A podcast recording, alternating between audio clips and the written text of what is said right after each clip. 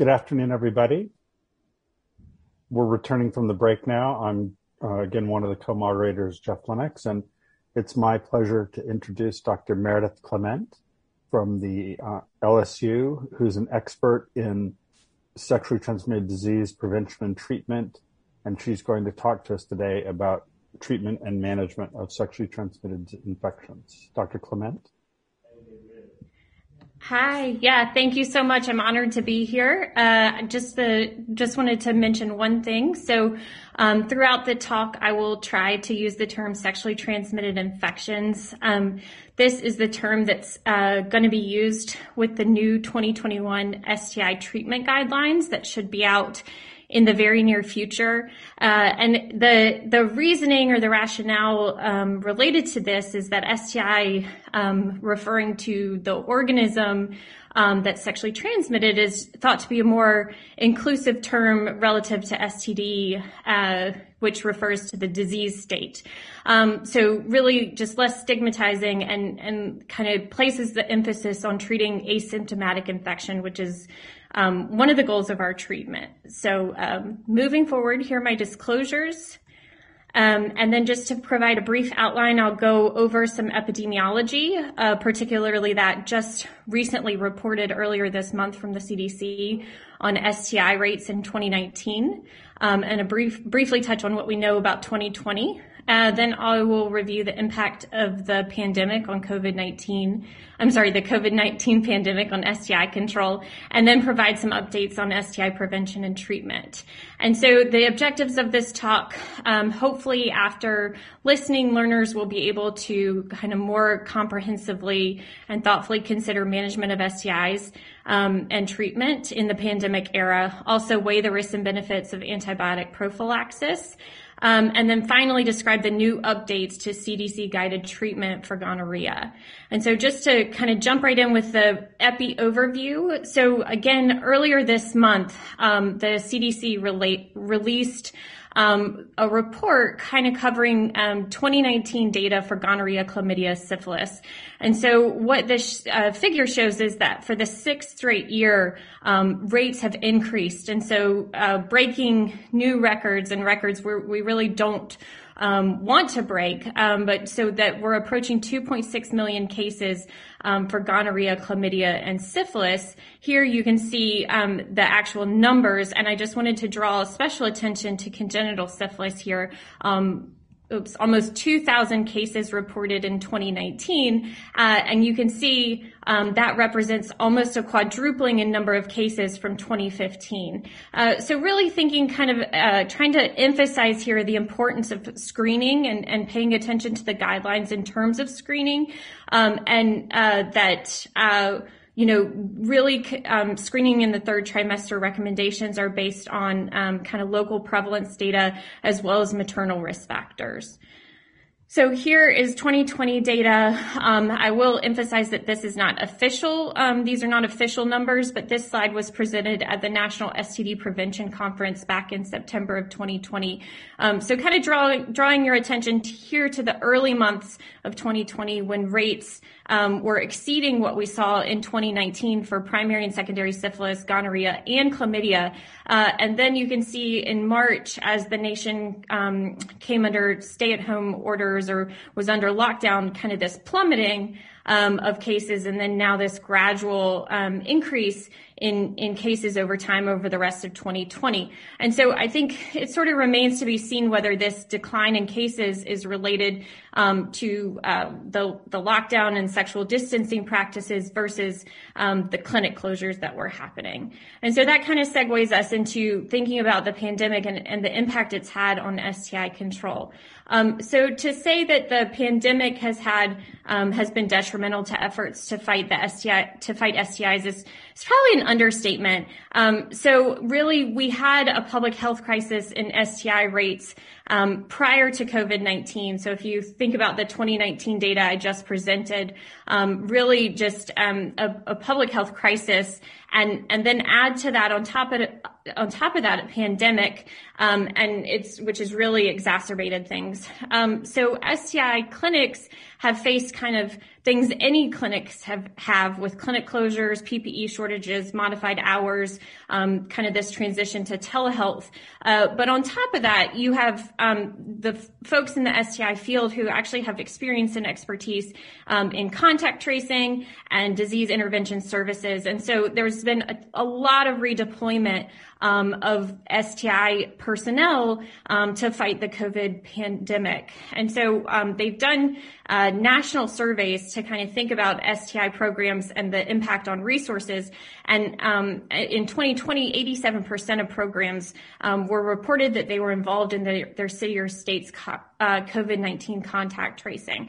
Um, more recently, so they kind of repeated this, these surveys over time. Um, currently, 37% are reporting um, that their staff have been redeployed to the COVID-19 response, and that's actually um, a decrease from from kind of 2020 when as many as 78% of staff were redeployed to the response. And then many programs are also reporting interference with STD control, um, so reduced disease intervention services. And these are the folks who are in charge of um, tracking down cases and, and, partners and administering treatment in the field. Um, and so those services have been reduced for gonorrhea, chlamydia, and syphilis.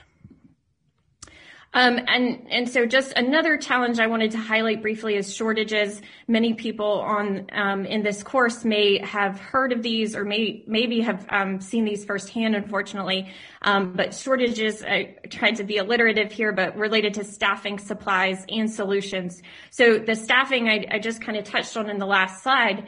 Um, but staffing shortages involved um, in kind of the testing and contact tracing um, that I just showed, but also now with a, vaccine administration and distribution, you have um, jurisdictions utilizing uh, DIS or disease intervention services um, for vaccines too. So 29% um, of jurisdictions now uh, utilizing DIS for vaccines and 8% more will be very soon.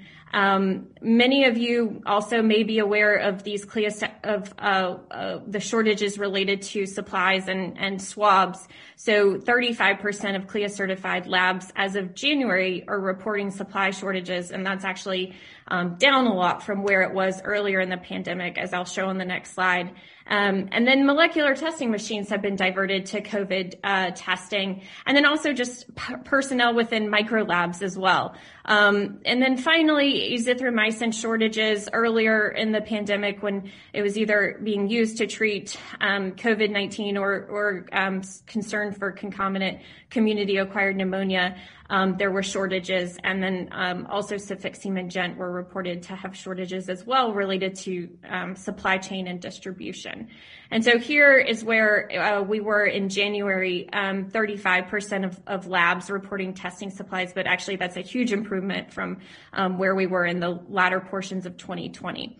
So, so how do we overcome these COVID-19 challenges? And I think one of the most important things that clinics can do is to really um, work on efforts, kind of doubling down on their efforts to remain open, um, and but not without precautions. So, symptom screening has been employed, uh, limiting hours, eliminating walk-ins, um, all all these things to kind of um, place this continued emphasis on uh, remaining open um, so that screening and, and, treatment can continue to happen.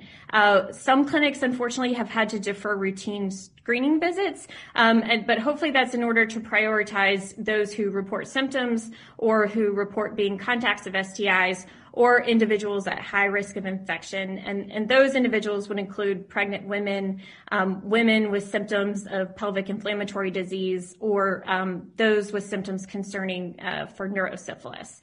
And then finally, um, I just wanted to touch on express visits. So if you look kind of down here, this reference is a Dear Colleague letter um, from April of 2020 last year. So the CDC has released a series of Dear Colleague letters um, that that guide clinics in how to continue to provide STI care during the pandemic. And one suggestion is these visits where um, testing and treatment occurs without an exam. And the idea is that the clinics that remain open um, really can ramp up uh, testing and treatment or the number of patients they're able to see, and that kind of compensates for these other clinics that are uh, forced to close. Um, so uh, one other, uh, or I just want to touch on the other um, kind of uh, suggestions from the CDC from these dear colleague letters, um, which is syndromic management. Uh, so this table over here, you're not really intended to read this fine print, um, but just to show that this uh, table exists on the CDC website. Um, and in cases where uh, clinics are not open for treatment, um, they, uh, or sorry, for injections, they can um, kind of utilize these alternative strategies. Um, but really, the CDC has encouraged clinics that that aren't open for for treatment to partner with other local clinics or pharmacies for injections, and then really the oral treatments offered here are a last resort when injections aren't feasible. So moving on to STI prevention um, and current and potential future methods. Um, so here I'm just touching on some of the current prevention strategies we have in our wheelhouse and, and some of the future strategies we may have. Um, so condoms, kind of an age-old strategy uh, that have been used both to prevent STIs and pregnancy. Uh, behavioral interventions have been used in the past with some success, uh, either to um, to uh, encourage condom use, reduce number of sexual partners, um, or, or, or influence otherwise influence sexual activity. Uh, expedited partner therapy I'll cover in a second. There are also some newer partner services that kind of involve um, apps or other online resources uh, test and treat, um, which I really look at as a community level prevention strategy. Um, so home testing and rapid diagnostics, which encourage um, earlier treatment, testing and treatment, and, and therefore stop ongoing transmission. And then finally, I'm, I'm going to talk for a few minutes about vaccines and antibiotic prophylaxis. Um, so here, EPT um, or, or expedited uh, partner therapy. Um, this is the practice of treating uh, the sexual partners of your contacts. And um, so, uh, the and people may be f- familiar with this strategy, but it's providing medications or prescriptions to the client in front of you, and then they in turn provide those to their partners. Um, and the idea is that you reduce reinfection rates um, and subsequent adverse uh, health outcomes. And so it's important, I think, to keep in mind um, that EPT should really be viewed as a harm reduction strategy, uh, and so really limited to situations in which a partner would not otherwise receive timely treatment. Um, but I will say it has uh, been studied um, and it has been shown to be safe and effective for gonorrhea and chlamydia. Um, the uh, EPT um, was uh, was suggested or or encouraged kind of last year in the pandemic by the CDC as a strategy um, to use for treatment of sex partners. Um, but they did release a clarification memo uh, back in May uh, to really discourage its use in the setting of syphilis. So syphilis is just complex, as many of us know. Um, it does require laboratory tests to confirm diagnosis and then follow response to therapy. And so currently the CDC does not recommend the use of EPT for management of sex partners or individuals um, diagnosed with syphilis. And then um, home testing can be looked at as another prevention strategy uh, in our wheelhouse currently, and I think it has increased in popularity during pandemic times. So mailing mail-in testing kits are available, um, generally thought to be reliable. Uh, there was a Cochrane review that was published in 2015 uh, that looked at clients um, who had participated in these programs, and they they really liked them. They said they preferred the simplicity, security, and privacy of self-collected specimens, and they reported decreased fear and anxiety um, that can sometimes be associated with in-person um, STI uh, screening and, and treatment visits. And so the CDC mentions in particular, I think as an example, molecular testing labs, which is based out of Vancouver, Washington. It's a CLIA licensed laboratory. Um, the test kits can be ordered by physicians. Uh, they're covered by most ins- insurances. Um, but this is just an example. So I would encourage people who are interested in pursuing this further to, to, to review this um, technical assistance brief um, that's available online kind of as a more comprehensive, offering more comprehensive coverage of the um, self-collection testing kits that are out there.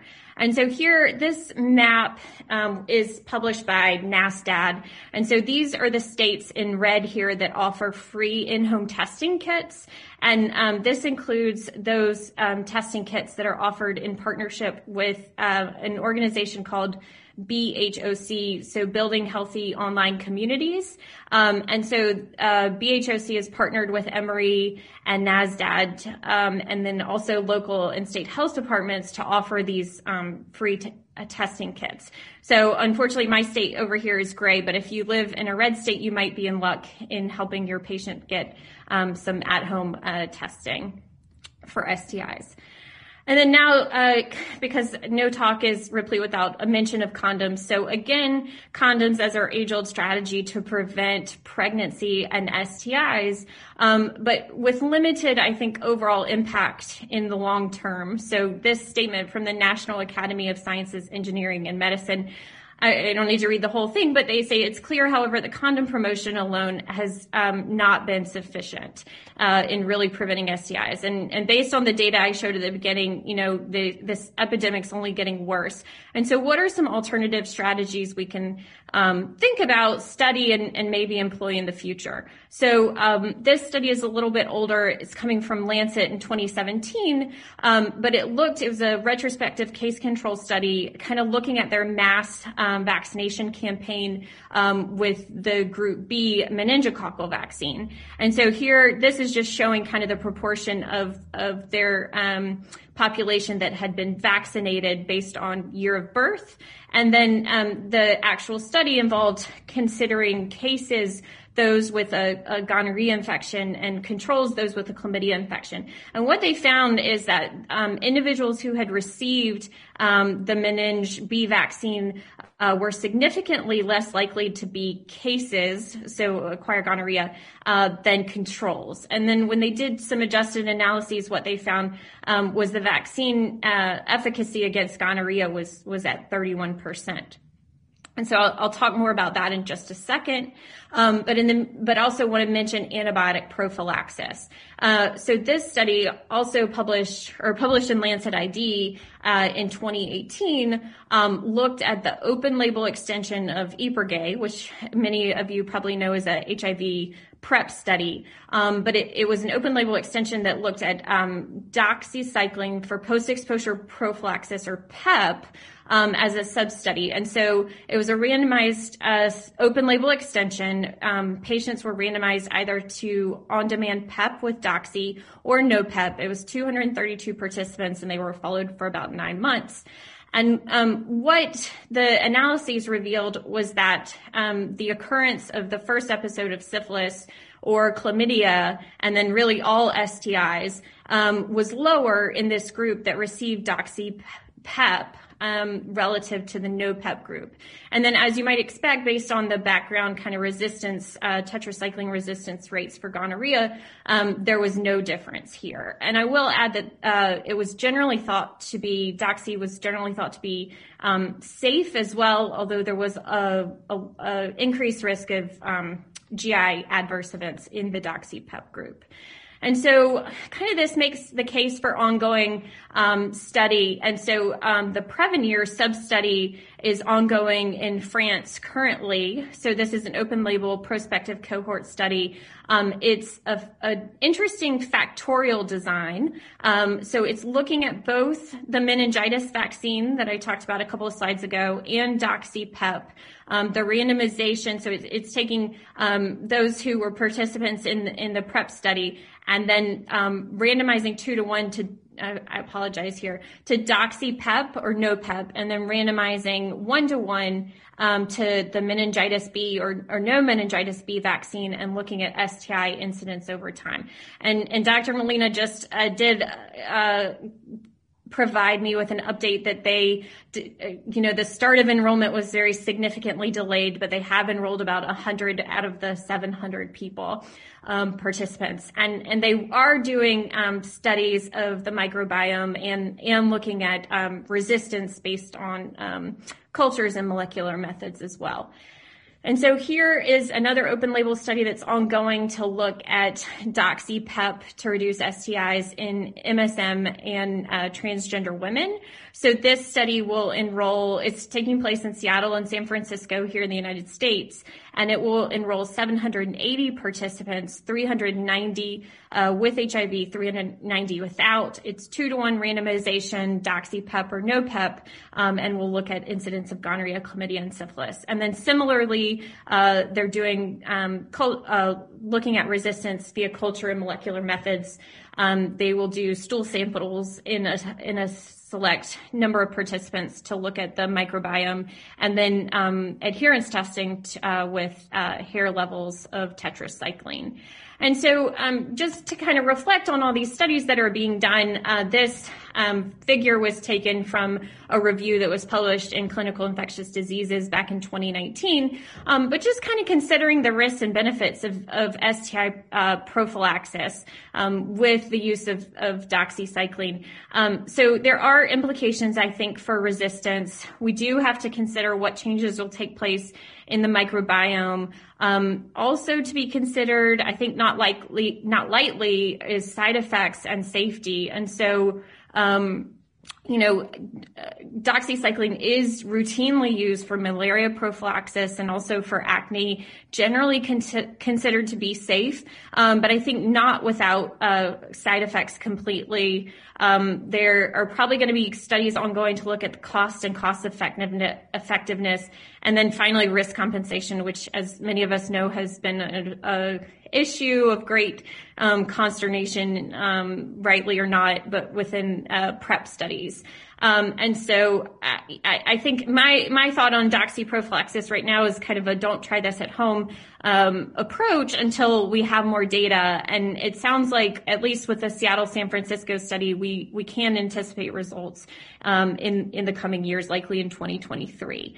And so now um, I just want to close talking about STI treatment uh, for a minute and this update to the CDC treatment guidelines for gonococcus that were um, released uh, December 18th, of 2020. So the punchline here is that there's a recommendation in, um, to increase the dose of ceftriaxone, and then also um, in cases when chlamydia co-infection has not been excluded, to administer doxycycline rather than azithromycin. And so just to talk through um, some of the rationale uh, for this for just a second. So what's important for um, antibiotic efficacy when it comes to gonorrhea is the time that the serum free drug con- concentration remains higher than the organism's MIC. And so here you have uh, the, this dose, five milligram per kilogram kind of being the minimum um, level of of drug that that meets this criteria. And so, put another way, here's five milligrams per kilogram, um, and the time that it, it remains in this uh, therapeutic um, duration for for um, for serum-free drug concentration above the MIC is about 24 hours. Uh, and then here, um, and, and by the way, these are all murine models. This is kind of the best uh, we have at this point in time, but this article is was re- um, referenced in that update as kind of helping to form the basis for these new recommendations. And then here you have again um, five milligrams being the minimum um, dose that was associated with clearance of the organism at 48 hours post treatment. And so if you think about five milligrams per kilogram and what that means for an actual dose of ceftriaxone for the average American, um, it's going to be more uh, like 500 milligrams rather than 250. So it's just kind of become clear to us, I think, that that the 250 dose did not 250 milligram dose did not um, kind of reliably achieve um, what was needed in terms in terms of pharmaco- pharmacokinetics uh, to clear gonorrhea. And then here is really the, a figure that shows why azithromycin has come out of favor. So in 2012, um, ceftriaxone and so uh, cefixime was no longer recommended, and ceftriaxone and azithromycin um, were recommended as, as the first line treatment and and you know despite this kind of um, paradigm of doing dual therapy um, to reduce resistance what we've actually seen is an increase um, in the percentage of isolates that have um, that are, are not considered um, to be uh, fully susceptible to azithromycin um, over time. So currently, we're looking at around uh, 5% of isolates with reduced susceptibility to azithromycin. So um, that kind of makes up the recommendation for um, this transition to use doxycycline instead. Um, or, or, sorry, to use really ceftriaxone monotherapy um, without uh, azithromycin. And so then now I, I just want to specifically cover uh, what the CDC is recommending um, for uh, uncomplicated gonococcal infections. So when it's a cervical infection, urethral or rectal, um, the new recommendation is 500 milligrams ceftriaxone as a single intramuscular dose for those weighing less than 150 kilograms. If they weigh more than that, um, you would administer one gram of ceftriaxone. And then um, in cases where chlamydia has not been excluded, treat with doxy 100 milligrams twice a day for seven days, unless the patient is pregnant, in which case you would still use azithromycin to treat chlamydia. And then here are the alternative regimens. Excuse me. So it's uh, gentamicin 240 milligrams as a single IM dose with azithromycin 2 grams orally and then the if if cefixime must be used, uh, the recommendation now is that we that the dose be increased from 400 to 800 milligrams um, as a single oral dose. And then again, um, with cefixime, use doxy 100 milligrams twice a day for seven days when chlamydia has not been excluded, unless the client is pregnant, and then still use azithro. And then um, just to touch on uh, specifically pharyngeal gonococcal infections, because sometimes these can give us the most trouble. Uh, so the the recommendations here are similar. So 500 uh, as a single IM dose, unless the patient weighs more than 150 kilograms, in which case you use a gram, and then uh, use doxy unless the patient's pregnant when chlamydia is not excluded. And then here, um, just to kind of highlight the things that are specific to pharyngeal infections per the new guidelines, no reliable alternative treatments are available. If there's a reported beta lactam allergy, conduct a thorough assessment um, because I think, as most of us know, um, these penicillin allergies from childhood a lot of times um, don't pan out um, when allergy testing takes place. And then, if anaphylaxis or severe reaction, um, consult infectious diseases. And then finally, um, in cases of pharyngeal infection, a test of cure is recommended at 7 to 14 days. Um, and so that I think closes out um, my slides. And um, I don't know where exactly we are for time, but we can um, move into question and answer if that works. Yes, uh, thank you, Meredith. The there's several questions, um, couple related to the doxycycline recommendation. Obviously, the trade-off is that you're not witnessing people taking the doxycycline. So if you have severe concerns about adherence, is azithromycin still acceptable? Yeah, absolutely. So it, in cases where um, you are questioning the reliability of the, the patient to take seven days of doxycycline, then the CDC is recommending um, that we that you use one gram of azithromycin, and that can be given as, as directly observed therapy. And then how long should people be sexually abstinent after being treated for GC or chlamydia as far as transmission? Yeah. The recommendation is still a week. Still a week. Okay. And a couple of questions. Um, one from Africa Alvarez was about the quadrivalent meningococcus versus the min, min, min uh, the meningococcal B uh, monovalent that was the data it was based on. Do we yeah, know anything? Well, all the data is to support um, the uh, group B. Um, mm-hmm. and so Bexsero, and I didn't um, think I had time, but I realized I sort of flew through my slides. so the data um, is to support Group B um, meningococcal vaccine, and that's you know based on that data from New Zealand and other studies. Um, and so what is going on right now is a, a large randomized clinical trial um, that I believe, and Dr. Saag maybe can comment, but I, I think the PI is Dr. Marrazzo at UAB, but LSU is actually a site for that study too. Um, so looking at administration of, of the Group B Bexsero vaccine um, to prevent uh, gonorrhea infection in those not previously vaccinated who are at a reasonable risk of, of gonorrhea acquisition. And for the expedited partner therapy, if the partner is a woman of childbearing potential, do you give the partner azithro for the woman or doxy since you're not going to be doing pregnancy testing?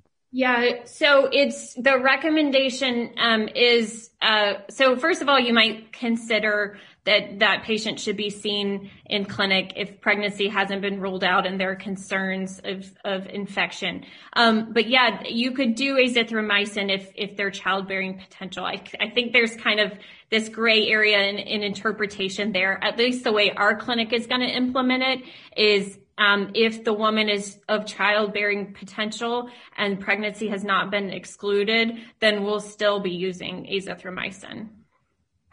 Okay. And regarding the test of cure that you just went over, uh, Stefan Roniak had a question about, you know, if the nucleoside, I mean, if the NAT is still positive, do we know that that's not cured?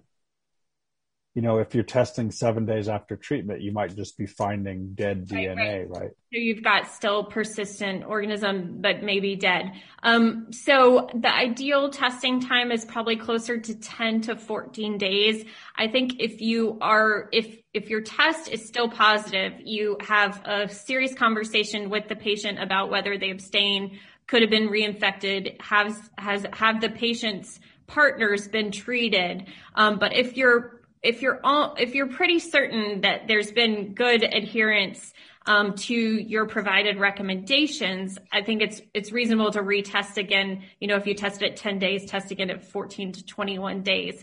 Um, but certainly, because pharyngeal infections are notoriously harder to clear and harder to treat, um, you know, you want to have a high index of suspicion um, that there may be some treatment failure going on. And there are several questions about doxycycline. So could you just summarize why this shift away from azithromycin? Sure. So a couple of reasons, and what I, what I uh, also can do, and I don't know if this could be sent to participants, but if you if you look on the CDC website, there's actually um, a link to a webinar that happened in December. It's about a two hour webinar with uh, Gail Bolan, Kim Workowski, uh, and and Laura Bachmann. Um, but it goes over all the the changes that we are going to anticipate with the 2021 um, CDC treatment guidelines. So those haven't been released yet, so I didn't kind of carefully review those for this talk. Um, but I think it is interesting to kind of get a heads up and what to anticipate. And they very carefully go over the reasoning for the switch to doxycycline. So, but just to hit the highlights, it's it's sort of two twofold with the reasoning. Um, so one, gonorrhea, we're seeing increased rates of azithro, um, reduced susceptibility. So we no longer want to use azithromycin in the setting of gonorrhea. We're going to increase the dose of ceftriaxone, provide monotherapy, and think that that's su- sufficient um, with a test of cure in certain situations. In the case of chlamydia, what will be recommended, unless the patient is pregnant or there are concerns about um, you know, kind of their reliability in treatment adherence, um, is to no longer use a gram of azithromycin, but instead to use doxycycline um, for two weeks. And and so in this webinar, they go into this in great detail. And again, I would encourage uh, participants to to watch or to listen to um, the the webinar. Uh, but but the the concern really is the recent data related to rectal chlamydia.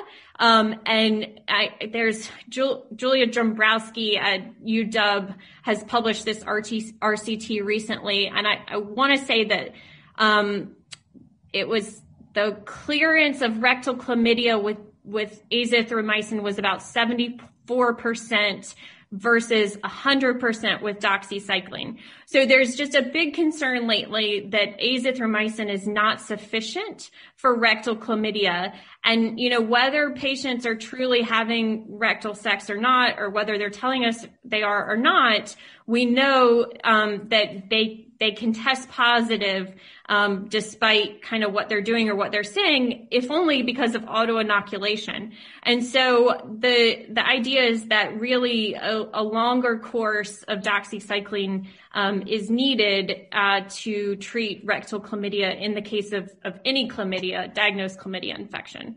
So that was the long-winded answer. Okay. And, you know, there's a lot of questions, and I think we're going to have to refer people to the STD treatment guidelines and to that webinar. But one quick one that I think you can answer very fast. Is there any need for abstinence after treatment for syphilis? For abstinence for syphilis, I, yeah. we still recommend seven to 21 days for our patients. Um, so yes, I do, I do think that it's appropriate. Okay, thanks. I'll turn it over to Dr. Saag to introduce our next speaker. Thank you very much, Dr. Clement. Thank you. Thanks so much. And the only thing I kept thinking about is we're talking about the, the dosage increasing for um, ceftriaxone is that at some point we're going to run out of real estate, you know, especially if people are getting cabotegravir. So we'll have to deal with that at some point.